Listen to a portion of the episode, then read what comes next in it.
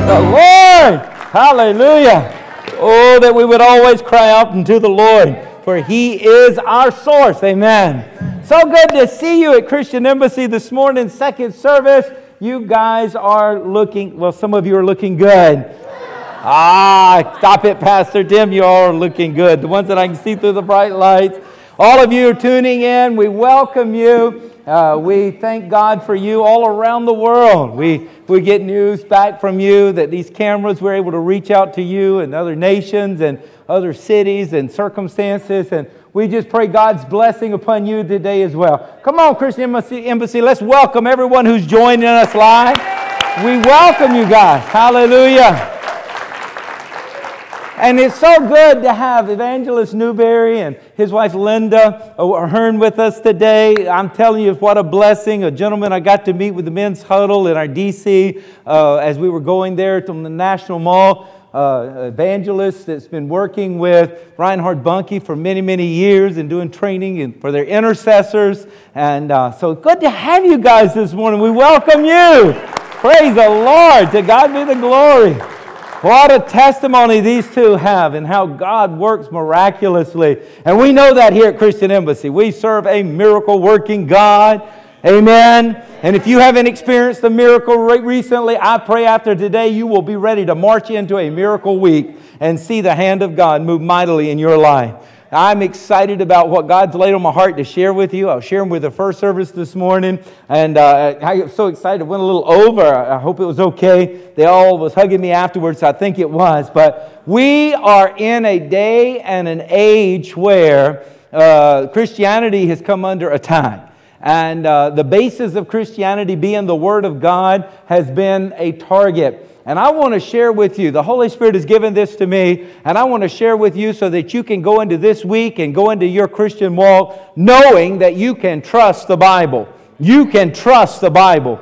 I'm here to tell you, before you leave here today, I pray that you would have more confidence in the Word of God than you've ever had before. Because the Word of God is real. The Word of God is powerful. The Word of God is sharper than a double-edged sword. The Word of God can get to the midst of even the bone and marrow and the thoughts and the intents of the heart and bring forth truth and revelation and bring forth power. And I'm telling you, it can bring forth the miracle hand of God to bring change in our lives.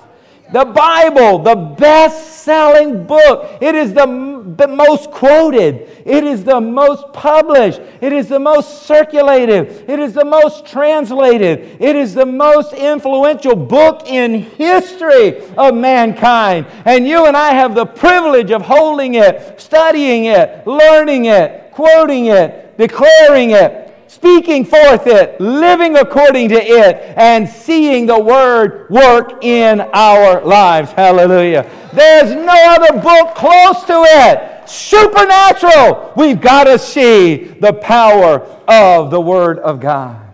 But I'm telling you, in the beginning, if you remember, God gave His Word to Adam and Eve. And what did Satan? First thing he did, the first thing he did when he gets cast out of heaven onto this earth is he goes to Adam and Eve and gets them to question the Word of God.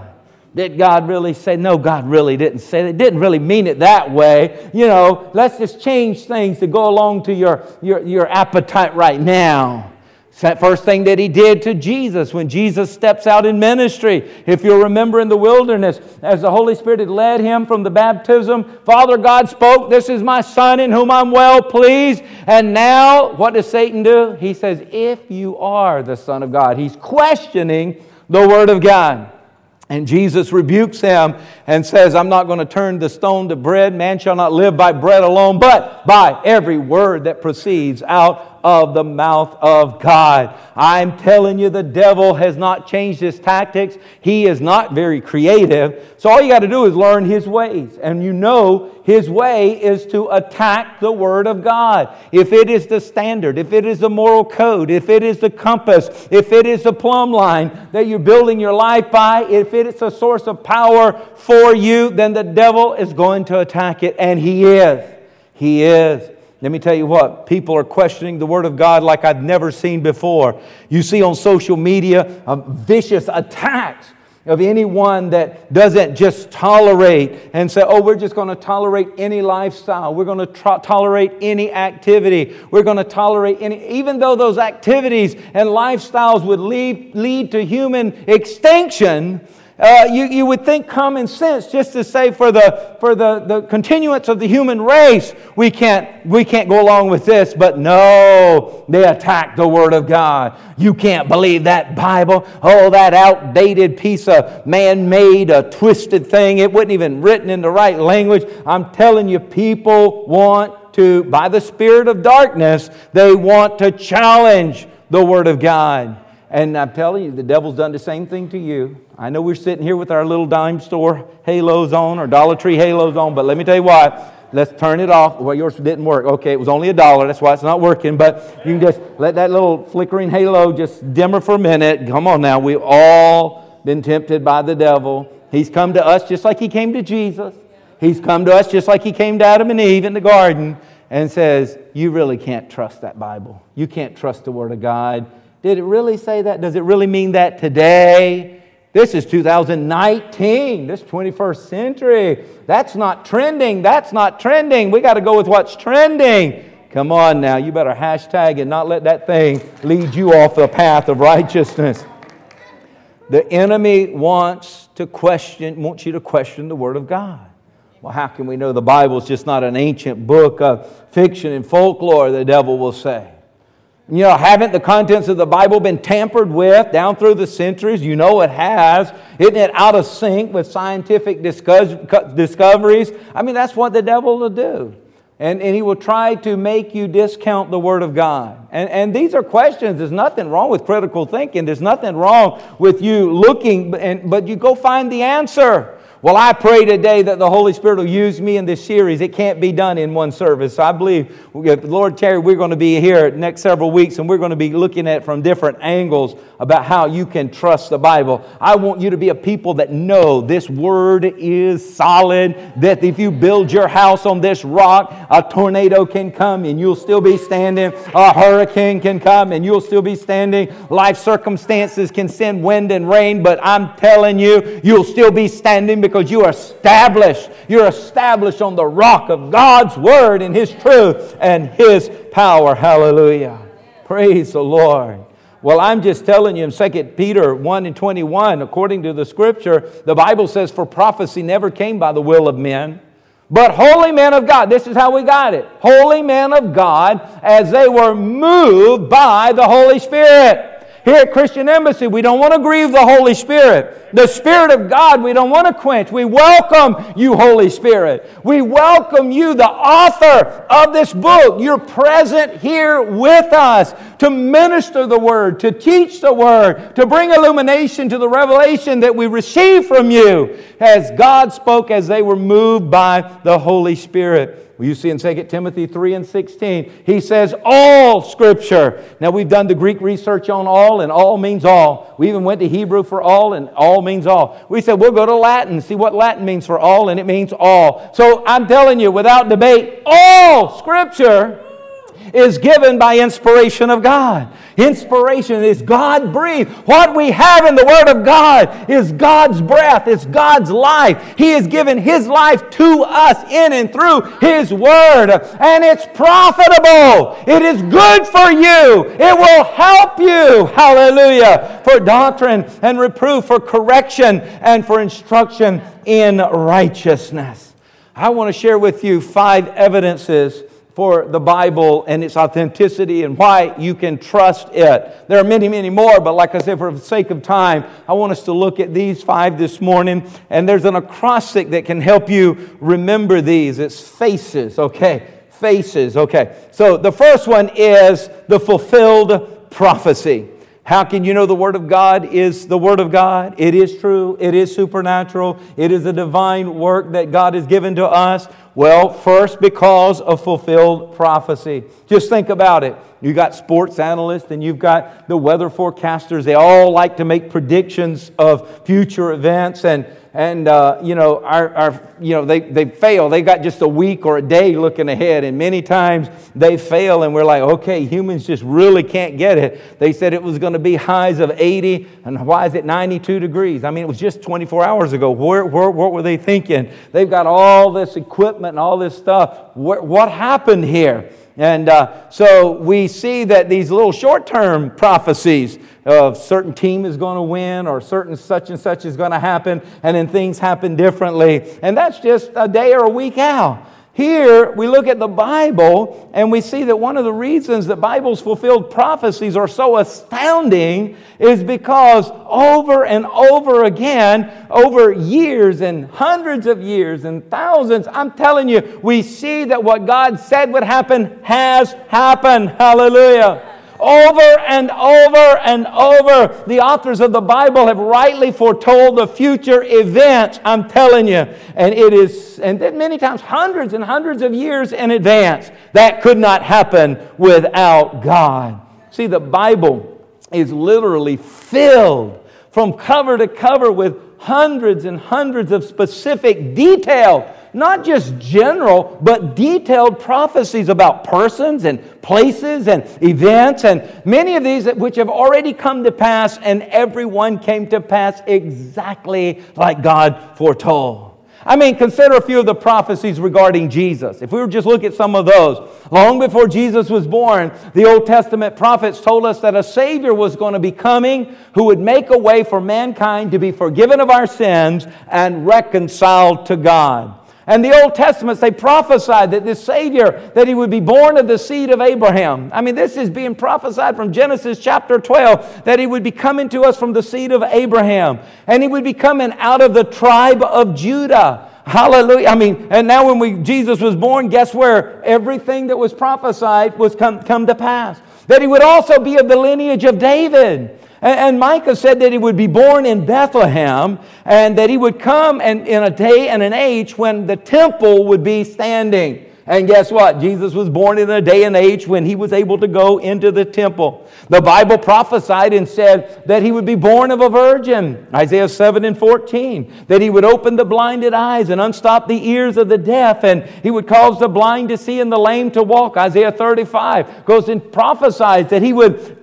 be all of this. We get into Psalms one eighteen verse twenty-two, and it says He would be rejected by His own people. And we see that fulfilled even in John one and eleven when He came to His own, and His own did not receive Him. I'm telling you, on and on as the Scriptures foretold precise times in history, even telling us that He would die and how He would die. Uh, Daniel nine twenty-four tells us when He would die. And, and you get into Psalms twenty-two, and it says how He would die. Isaiah fifty-three goes into the details of Him being pierced and being hung on a cross. And this is, then there was never even a crucifixion up to this time. The prophets are speaking about something that has never even happened. There had never been a crucifixion, but they said He would be pierced and He would be hung on a tree. And then the Bible prophesied in Psalm sixteen and ten that He would rise from the dead. Sheol would not hold Him down, but He would rise. Acts two and twenty-seven and twenty, uh, uh, through verse thirty-two tells us how Jesus went into upper Hades, and those when He would, died and went into upper Hades, and He set the captives free. All the Old Testament saints that were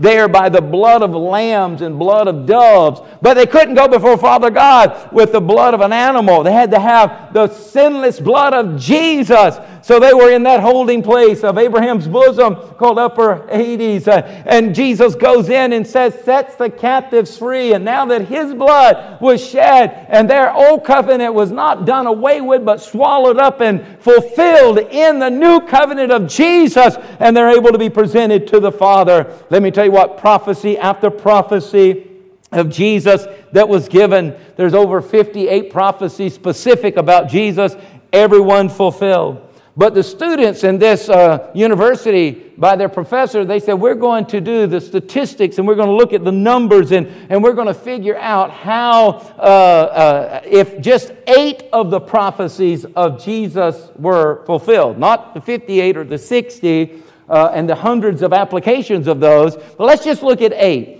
What would be the probability? So they did a study, and for the time and distance and different authors and all of these eight prophecies and how far, for, how long early they were foretold before Jesus came and fulfilled them.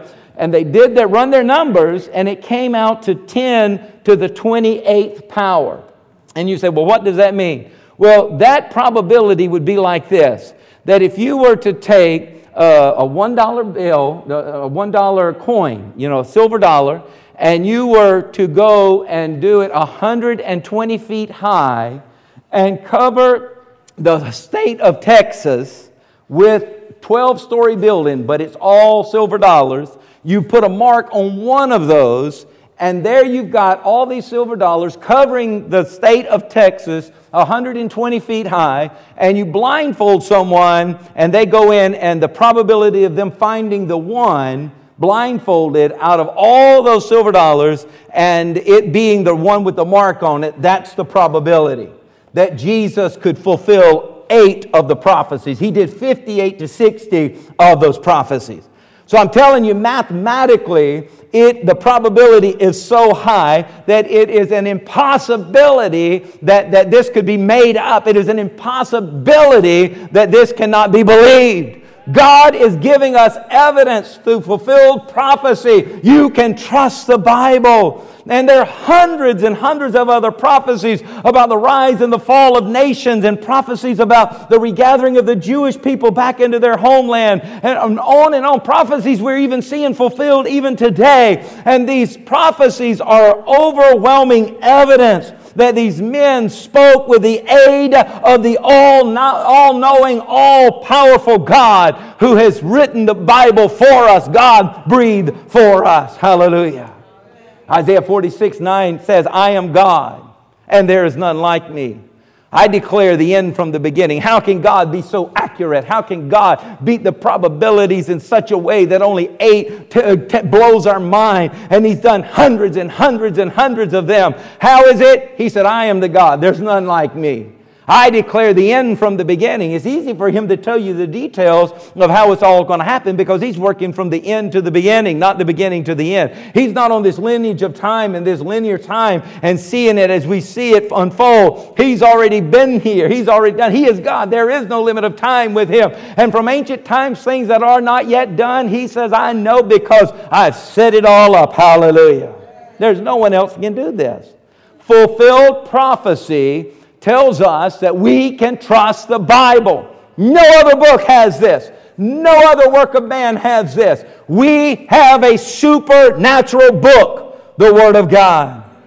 Secondly, archaeological evidence. That's our A in faces there. Many critics who will brush off the Bible as complete folklore and legend, they overlook the thousands, not hundreds, but thousands of archaeological discoveries over the past century that have verified the historical reliability of the Bible. One of them, secular archaeologist, he's not trying to prove anything. He's not a Christian. He's not in any way trying to promote the Bible, but he is known to be one of the ones that has done most of the archaeological discoveries in the Middle Eastern area. And uh, he says this, no archaeological discovery has ever controverted or overturned a biblical reference.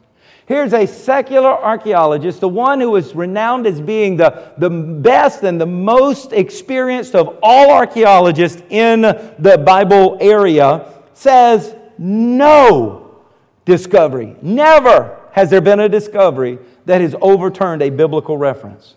Scores of archaeological findings have been made which confirm in clear outline or in exact detail historical statements in the Bible. He said, nonetheless, everything we find, it, it goes right along and proves that what the Bible said is true. And by the same token, proper evaluation of biblical descriptions has often led to amazing discoveries. So much so that we archaeologists, we now take the Bible and let it be our roadmap to go and know where to dig. Because if it said there was a wall here at Jericho, we know we can dig here and we're going to find something. And they did. And they did. Hallelujah. And these are the words of, of a man, like I said, who has uncovered over fifteen hundred ancient sites in the Middle East, known as the most renowned archaeologist. And he says, wait a minute, the, this thing, everything we find backs the Bible up so much that we go to the Bible now to go help us for new digs. Hallelujah. Then there's James Mann uh, of U S News and World Report. He said a wave of archaeological discoveries is altering the old ideas about the roots of Christianity and Judaism and affirming. Here's another secular writer, news guy, and affirming that the Bible is more historically accurate than many scholars thought. Wow. And then there's Doctor Clifford Wilson, former director of Australian Institute of Archaeology. He said, it is remarkable that where confirmation is possible and has come to light, that the Bible stands investigation in ways that are unique in all literature. It's like there's nothing like it. Its superiority to attack, its capacity to withstand criticism, its amazing facility to be proved right after, after all, are all staggering by all standards of scholarship. Seemingly assured results disproving the Bible have all backfired. Every time somebody goes in and says, we're going to prove the Bible wrong, we're going to dig here and prove the Bible wrong, boom, it backfires on them, and it again, again proves that the Bible is vindicated. Wow. I'm here to tell you today, you can trust the Bible. You can go to the archeo- archaeological evidence, and you can see from secular uh, archaeologists that everything that the Bible has said is true. Nothing has disproved the Bible. Nothing is called the Bible in error. You can trust the Bible. I'm here to tell you. Another reason you can trust the Bible is the consistency it has from the beginning to the end. From the first book of Genesis to the last book of the book of Revelation, the Bible is consistently uh, uh, unified in, in what it teaches. I'm telling you, there's no other book that could be written over the year span and over the different authors and over the different geography and over the different times and have that unless there was a single author, and we know that that was the Holy Spirit. See, the Bible addresses its life's most controversial questions. It doesn't back away from the things that people question the most. How did the universe come into existence? We've got it in the Bible. Does God exist? We find the answer in the Bible. If so, what is God like? We find it in the Bible. Uh, why does man exist? We find it in the Bible. What is our purpose for being here? We find it in the Bible. Is there evil? Yes, we find it in the Bible. Why is there suffering in the world? Because of that evil, we find it in the Bible. What happens to us when we die? We We find it in the Bible. All these controversial questions of life, we find them right there in the Bible. Hallelujah. And here the Bible is this collection of sixty-six different books or documents that, that, that uh, might be easy if we had one book to have that consistent thing, but we got sixty-six books that we have, but the consistent theme, there's no controversy. See, the Bible was written approximately with forty different authors. Can you imagine that? Getting forty people to keep the same theme and the same story, uh, uh, moving through different covenants and dispensation to bring it to the final end of what God dis- declared in the beginning. Someone came to me after the first service and they said, you know, my eyes were opened up. I just saw it. You know, they're in the garden after Adam and Eve sinned, that they God came and, and clothed them with animal skins. There was a shedding of blood. There the sacrifice. Blood, sin, cost of blood sacrifice. Well, the Bible talks about in Genesis three about the proto-evangelicum, that God was going to send one that was going to crush the head of the serpent, that there was going to be one that had sinless blood. That animals just represent a covering, but the sinless blood of Jesus, the proto-evangelicum, he was going to restore and reconcile. He was talking about Jesus in the Garden of Eden. Hallelujah. Oh, we can see how God has kept it together because God is the author of this great book. See, many of the Bible's authors, they came from different educational and cultural backgrounds. And I'm telling you, there's a challenge right there. This past year, uh, last summer, we were in Europe, and I think we were in like eleven countries, and, and we'd be driving along, and we'd see one the language, the signs would change. It would be another language. We didn't know what it was. There was no welcome sign saying, welcome to this country. We, maybe it was, we couldn't read it, I didn't know. And one of the greatest frustrations I had after two weeks was not hearing my language.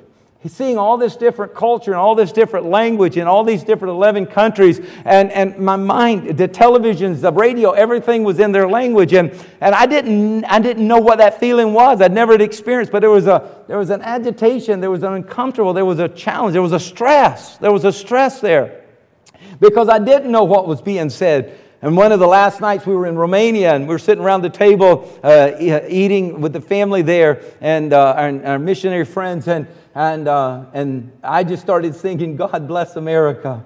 And tears started running down. I was feeling that thing. I was feeling it. So the kids still laugh at me about it. I needed to just come and hear English. I just needed to come and not... Because when you're driving for thirteen, fourteen days in all these eleven countries and the, you got the stress. We had a stick shift. That's all we had. And nobody could drive a stick shift but me. So here we...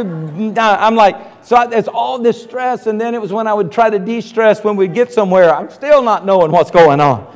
I'm telling you, is that sign? Am I breaking the law? Am I not? I don't know. Are they going to lock me up? I don't know. But uh, here, they had all these authors, and they're coming from different educational backgrounds. They're coming from different cultural backgrounds. Peter was a fisherman. Paul was a scholar. Daniel was prime minister. Asaph was a musician. Matthew, a tax collector. David, a shepherd, then a king. Luke, a historian and a doctor. You know, they had all these different things, and then it's being written over this fifteen hundred plus year period. Not that the Bible only covers fifteen hundred years, but in the actual writing of the Bible, the writing was a fifteen hundred plus year period. And most of these authors did not even know each other. They were separated by hundreds of miles geographically and separated by many, many years. And, and predominantly on three continents. You got Africa and Asia and Europe where they're written from. Where Paul's writing from Rome and John's writing when he's banished to the uh, Isle of Patmos in the Mediterranean Sea. And then you got Prophet uh, Ezekiel's writing when he was held captive in Babylon. So you got all these different continents that are represented, different things like that. And then different languages. I mean, you got Hebrew, you got Aramaic, you got Greek, or the three basic languages that you find in the Bible. And here, can you imagine pulling all of this together? forty different pe- people spread over a fifteen hundred uh, period plus time. Three different continents who speak different languages, having to write sixty-six different documents regarding life's most controversial questions. And, and, and, and let me tell you what, in dealing with the most serious issues of life. And this book you would think would be so confusing and difficult to read, but it's not. I'm telling you, it is perfectly harmonious. Uh, it's consistent. It has the, the flow of the account of God seeking to reconcile sinners like you and me back unto Himself. That internal consistency is powerful evidence that the authors of the Bible were being guided by the singular force and the presence and the person of the Holy Spirit in their writing. So we have that consistency from beginning to end is evidence that you can trust the Bible. Hallelujah. And then there's extra biblical writings. I love this one because these are the secular humanists. These are those that have no, they're, they're not trying to back Christianity. They don't really care about Christianity. They never say they embrace Christianity. They're just, they're just doing what they do as secular human beings. And we look at their writings that come alongside the Bible, extra-biblical, uh, of that same day and age, these writings that were done that correspond with the writings of the Bible, and every one of them prove that what the Bible said is true. I, I, I don't know about you, but this is exciting to me to know that these external sources verify that fifty persons mentioned in the Old Testament and thirty persons mentioned in the New Testament were actual historical figures. So anybody tells you the Bible's folklore, you say you don't know what you're talking about. And anybody tells you you got to uh, accept the lifestyle that's opposite what God teaches, and you got to accept uh, doing things according to uh, what's trending today. Who cares about that old Bible? That thing's ancient. It doesn't matter. You tell them you don't know what you're talking about. That even uh, secular extra-biblical writers that were writing in the day and the time proved to us there were fifty persons in the Old Testament who were exactly who they said, living when they said the Bible says they were living, and this is secular society backing it up, and thirty in the New Testament. And then they go in the engravings on uh, uh, the artwork and the statues and so forth, and eighteen, twelve from the Old Testament and uh, six from the New Testament, uh, have we actually have renderings of what these people looked like. So we don't have a picture of them, but we've got a statue of them to actually see what they look like. These extra-biblical writings have helped corroborate numerous details in the Bible, including the details surrounding Jesus' life. There are many critics of Christianity today who tell us that Jesus never existed. I mean, can you imagine? But it happens. This is absurd and only demonstrates their ignorance and the facts that they're willing to overlook so that they can stay focused on the lie that the enemy has given them. There's actually a very good historical evidence outside of the Bible. Some people say, ah, you use the Bible to prove the Bible. No! These are extra-biblical. These are outside the Bible. There are more than thirty sources outside the Bible written within one hundred fifty years of Jesus' lifetime that attest to over one hundred facts about Jesus. Secular people, news writers that were writing, historians that were writing, and they're attesting to the facts of the Bible, over a hundred of Jesus' facts, and they're given to us by these secular writers. There's even this uh, secular historian, Josephus. You probably have heard of Josephus. And in his writings, he says this. He mentions that, that there are more than a dozen individuals talked about the Bible uh Uh, that we see uh, that he's talked about that proves that. But here's one specific uh, quote from him. He says, at this time, there was a wise man. Now, this is a historian. He's not a Christian. He's not trying to promote Christianity. He's just writing down what's happening. At this time, there was a wise man who was called Jesus, and his conduct was good, and he was known to be virtuous. And many people from among the Jews and other nations became his disciples. Pilate condemned him to be crucified to die. And those who had become his disciples did not abandon his discipleship. They reported that he had appeared to them three days after his crucifixion and that he was alive. This is someone giving up-to-date news of when it's happening. And you know how, you know, they talk about fake news and how, I mean, they're just right out there with the cameras telling it as it's happening. This is what's happening. That's exactly what he's doing here. I'm telling you.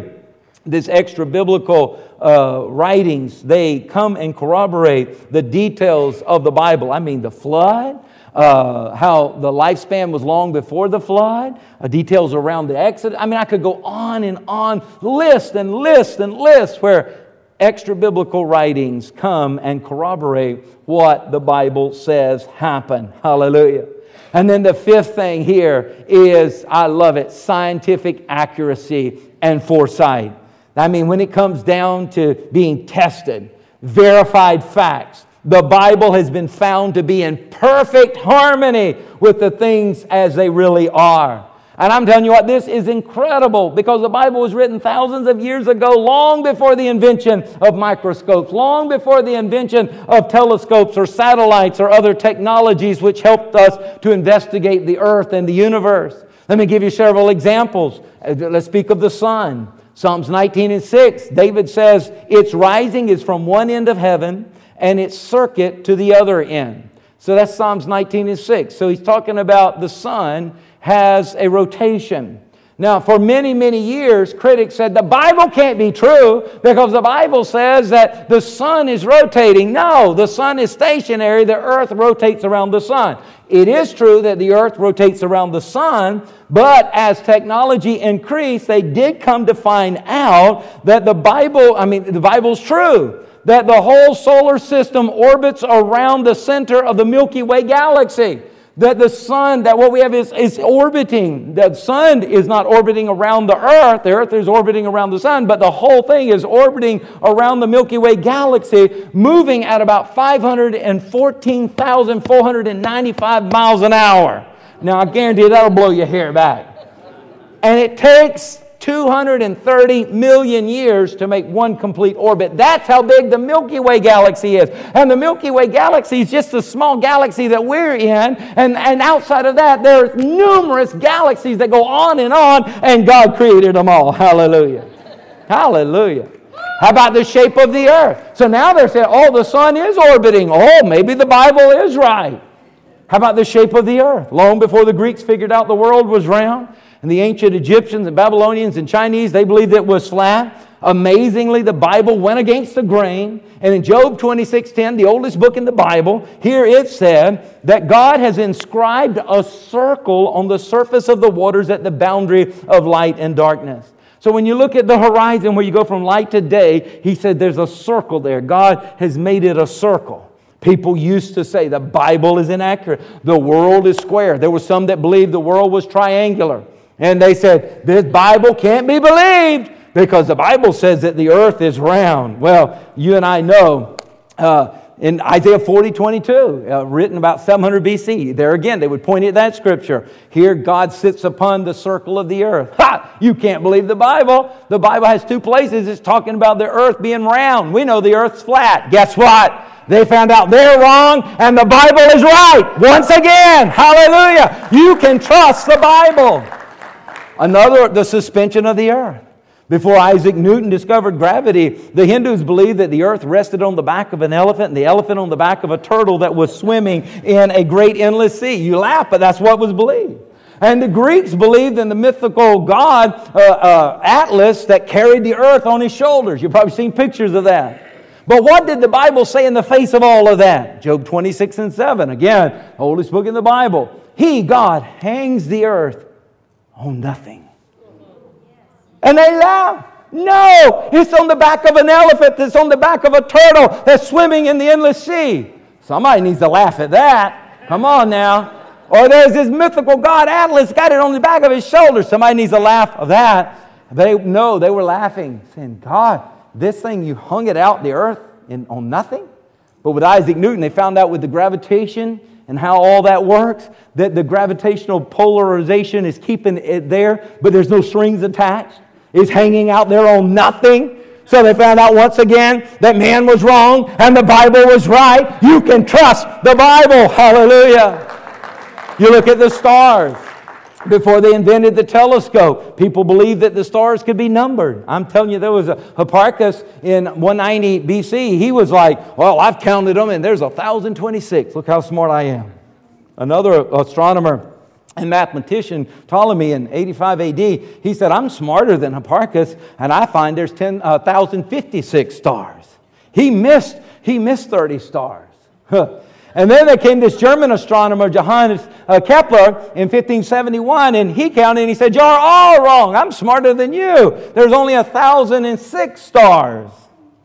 And then when Galileo, this devout Christian, pointed his telescope into the heavens in sixteen oh eight, he went, oh my goodness, you cannot count them. They are innumerable. They go on and on and on. And he found out what the Bible said is right in Jeremiah thirty-three and twenty-two. The host of the heavens, the stars, cannot be numbered, nor the sand of the sea be measured. Hallelujah. I'm here to tell you once again, the smartest people that thought they were on planet Earth were wrong, and the Bible once again was right. You can trust the Bible. And today, with telescopes as powerful as they are, astronomers tell us that the universe contains somewhere between one hundred billion and a trillion. Now, that's a, that's a spread, one hundred billion to one hundred trillion. Okay, you can cover a lot of mistakes in that, right? And that's just in our galaxy, and there's one hundred billion of one hundred trillion stars in each galaxy beyond our galaxy. In other words, they're saying they can't be numbered. Wow, that adds up to a lot of stars, right? Now, all these statements that the Bible made about the stars, the universe, the earth, the sun, and all, yet they, they, they, they were found to be true. They found to be true. I'm here to tell you, for prophecy never came by the will of men. We read in Second Peter one twenty-one, but by holy men of God, when God spoke as they were moved by the Holy Spirit. And all Scripture, all Scripture is given by inspiration of God and is profitable for doctrine, for reproof, for correction, for instruction in righteousness. I'm here to encourage somebody today with this truth of God's Word. You can count on it. You can believe it. You can trust the Bible. And because you can trust the Bible, when God said in His Word that I send my Word and heal all your diseases, you can trust the Word of God. And you can go ahead and claim it right now. The healing is mine. And that I'm taking it by faith. And when He said, by my stripes you are healed, you can say, I take it now. I don't have to beg God. I don't have to plead God. My healing has already been provided in and through the atonement of Jesus Christ. And if He says everyone who will call on the name of Jesus Because you can trust the Bible, you can call on the name of Jesus and you can be saved. Hallelujah. And the Bible says uh, that we are now therefore the righteousness of God in Christ Jesus. If you will believe the Bible, trust the Bible, because you can know it's true, you can take and place your faith in Christ uh, and receive righteousness imparted unto you by God Himself. You can trust the Bible, and because you can trust the Bible, where it says that he who was rich became poor, that you who are under that poverty curse, uh, it can be broken off of your life and you can be made rich. I'm here to tell you, because you can trust the Bible, by faith you can receive a, a promotion right now, a supernatural divine assistance right now. If you were bound, uh, He come to set you free. If you can trust the Bible, freedom is yours right now for the taking uh, in and through Christ Jesus. Salvation is yours for the taking in and through Christ Jesus. Deliverance is yours for the taking in and through Christ Jesus. Breakthrough is yours for the taking in and through Christ Jesus. I'm telling you, because the Word of God is trustworthy, because you can know that you know that you know you can build upon this rock, and no storm of life, no storm of life will be able to topple you over. You can trust the Bible. You can trust the Bible. All of the promises of God. All of the promises of God. All of the promises of God. All you got to do is open it up and find one. It's yours. It's a yes. It's amen. All the promises of God. All the promises of God in Christ Jesus is what? Yes and amen. Oh, you got to believe it. You got to believe it. And I pray today that God has used somewhat of a, a, an educational sermon to help give you the facts so that you can base your faith uh, on what God has said all along. You can, He said, I'm going to build my church and the gates of hell shall not prevail against it. I gave you my word. Uh, they have tried, martyrs have died uh, because the devil tried to wipe it away. The devil tried to burn it. The devil tried to destroy it. The devil tried to outlaw it. The devil tried to kick it out. The devil tried to uh, uh, tried to make you feel like it's a foolish book, that it's folklore, that it's full of error, that it's full of contradiction. Uh, over the years he's tried, uh, but it's still the bestseller. It's still the most quoted. Uh, you go on social media today, uh, you'll see more scripture quoted uh, than anything else quoted by mankind. Uh, it is still the most published. Uh, it is still the most sold. Uh, it is still the most effective book on planet earth, because it's not a book of man. No, God took men and God spoke through them and the Holy Ghost wrote through them and gave us the story of heaven and how we can live on earth to be reconciled with our God of heaven, and not just to be reconciled, but to be given our authority back over the power of the enemy, that we might take our stand and declare, Thy kingdom come, Thy will be done on earth as it is in heaven. That we become the conduit uh, as the body of Christ uh, for the anointing of heaven to flow in us and through us to bring forth the will of God around us. It's time the church arise uh, and get back on the foundation uh, of who we are and whose we are and what we have, uh, and say, Holy Spirit, use me. Use me. Would you stand with me, please? Hallelujah. Hallelujah. Lord God, we want to stand in your presence as we close. But Lord God, we're not going to close to bring forth an ending. Lord God, that we're going to we're going to shift gears. We've got work to do this week. We've got kingdom of God to advance this week. We got to occupy this week. Lord God, we got to lay hands on some sick and see them recover this week. We got to share the gospel. The good news that we're confident in. The same good news, an amazing grace that saved a wretch like me. We got to share it with others. We got to share it with confidence. We got to share it with zeal. We got to share it with love. We got to share it with authority. We got to share it with compassion. And we got to share it with power. Lord God, I pray that you would raise up a mighty army of men and women here today who are not afraid, who are not letting some boisterous, loud-mouthed person who is attacking the Word of God, who is attacking their faith, because of some liberal, ungodly lifestyle or habits that they don't want to give up. No, but that we'll plant our feet down and say, this is the plumb line God has given us. This is the moral compass we're going to live by. You can choose to violate it, which will only lead to destruction, but that's your choice. But we're not backing down. The Word of God is true. The Word of God is proven. Nothing else has stood. When the sun, the moon, and the stars fall into the sea, the Word of God will still stand. I'm building upon the Word. I'm standing on the Word. I'm believing the Word. I'm memorizing the Word. I'm confessing the Word. I'm meditating on the Word. I'm walking out the Word. I'm declaring the Word. I'm living the Word. I'm singing the Word. I'm worshiping in the Word. I'm living in the Word. I'm not backing down. Not backing down. The first Adam yielded to the lie of the enemy and went against the Word of God, and destruction came. But the last Adam says, no, man shall not live by bread alone. You're still trying to fool me with an appetite. Still trying to fool me.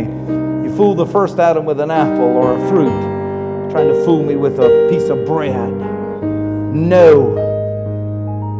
Man shall not live by bread alone, but by every word that proceeds out of the mouth of God. And the last Adam redeemed us because he stood on the Word. The last Adam brought us rec- reconciliation because he stood on the Word. The last Adam brought us deliverance because he stood on the Word. At that moment, he could have given in, but he said, no, I'm staying with the Word. I'm staying with the Word. And I'm telling you, the Holy Ghost of the Word brought him out of that wilderness and gave him the food that he needed, even sending angels to minister to him. Lord, there's so many times we miss the angelic involvement of heaven coming and ministering to us because we step off of the Word. We think it's going to be too, too hard to stand on the Word. We think the challenge is going to be too great, or we're going to have a loss if we stand on the Word. But you've got angels ready to dispatch. You've got angels ready to move in and minister to us if we'll just stand on the Word. Lord, I pray there'd be a conviction, Holy Ghost conviction upon everyone listening to me today, Lord. And I pray right now, Holy Ghost, speak to them. Move on their heart. Move on their conscience. Move on their spirit, man. Move on their soul. Move on them, I pray. That they would go out of this place, or they would go from the place that they're tuned in, and they say, I'm going to walk in the Word. I'm going to live by the Word. I'm going, if the Word says it, I'm going to do it. If the Word promised it, I'm going to receive it.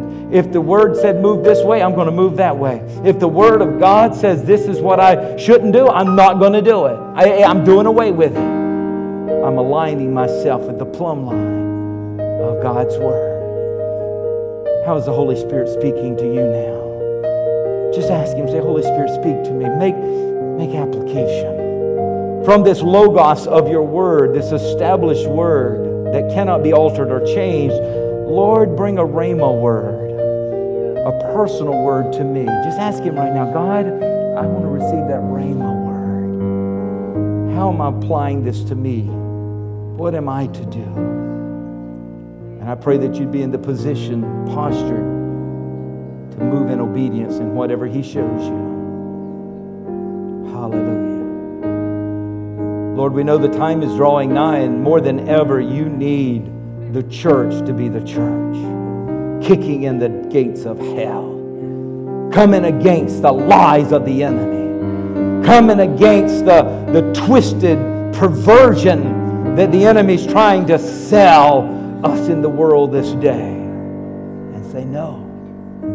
That violates the Word.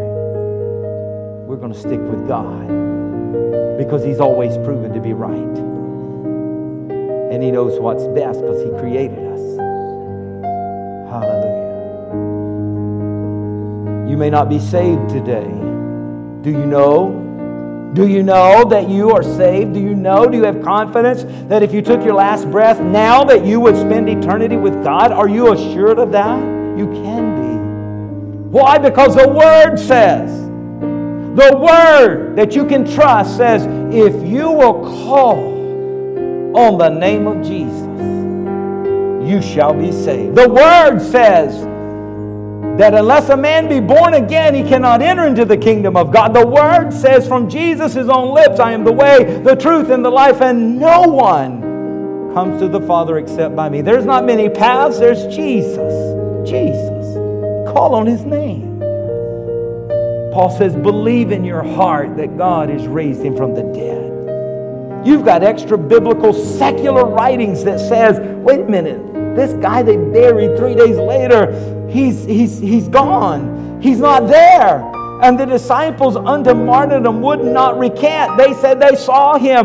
And, and for forty days, so many hundreds of others saw him, even unbelievers who wrote about it. Wow.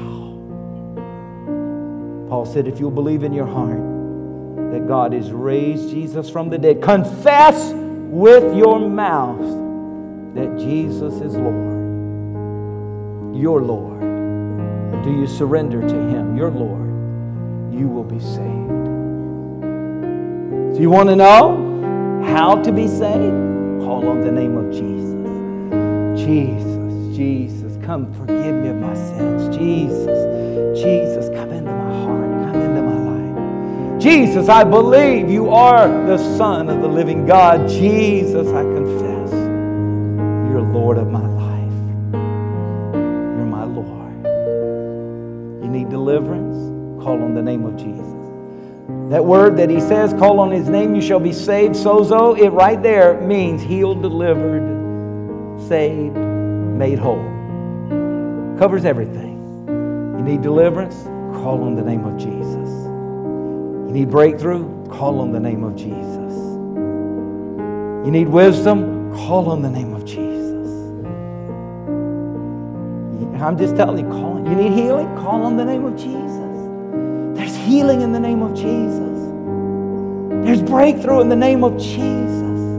There's promotion in the name of Jesus.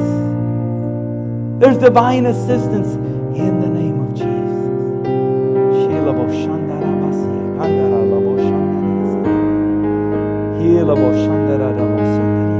Spirit, have your way. Holy Spirit, have your way. Speak to us individually. You've been speaking to us corporately, but now speak to us individually, Lord, that we can settle the accounts right now. If you need to make, if you need to settle that account on the altar, the altar is always open at Christian Embassy. If you need to make an altar where you're seated, you can make an altar where you're seated there or standing there. You can make an altar. Just, just do it, do it, do it. Establish yourself. Establish yourself on the truth of God's Word. Establish yourself on His principles. Establish yourself. Holy Spirit, have your way. Holy Spirit, have your way.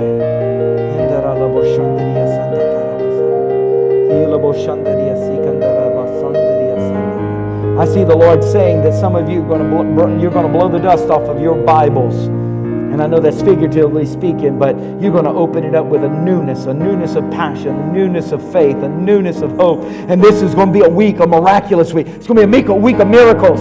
I, I prophesy over you right now. Your, your week is going to be filled with miracles. You're going to see the hand of God move in and through your life like you've not seen in a long time, because you're placing your confidence and your faith and your declaration and your confession and your profession on the Word of God. You're going to stand on the Word. The Word has stood the test of time. Now you're going to stand on it and go forward. Miraculous in time. I declare it over you right now in the name of Jesus. Anything that you have need of, it's yours in the Word of God, as it lines up with the will of God.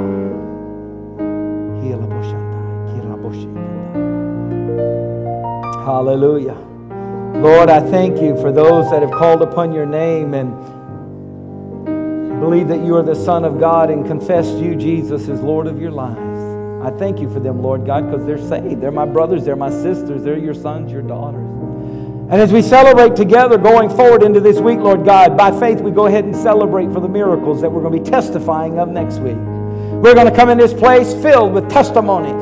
We're going to be coming in this place Wednesday night for that night of Ignite, a prophetic worship and praise, Lord God, and Word. We're going to be coming in here with miracles, testimonies, because we're, we were shaken, we were stirred, we were called back to the Word. And we're going to stand on the Word. We're going to use the Word. It's alive. It's sharper than double-edged sword. It's alive. It's effective. We're going to use the Word, and the Word is going to bring forth the demonstration of heaven on earth. To you be the glory, to you be the honor, and to you be the praise. We thank you, Jesus, in advance for the miracles that are coming as we now go in Jesus' name. And all the people of God said, amen. And all the people that are going to work the word this week said,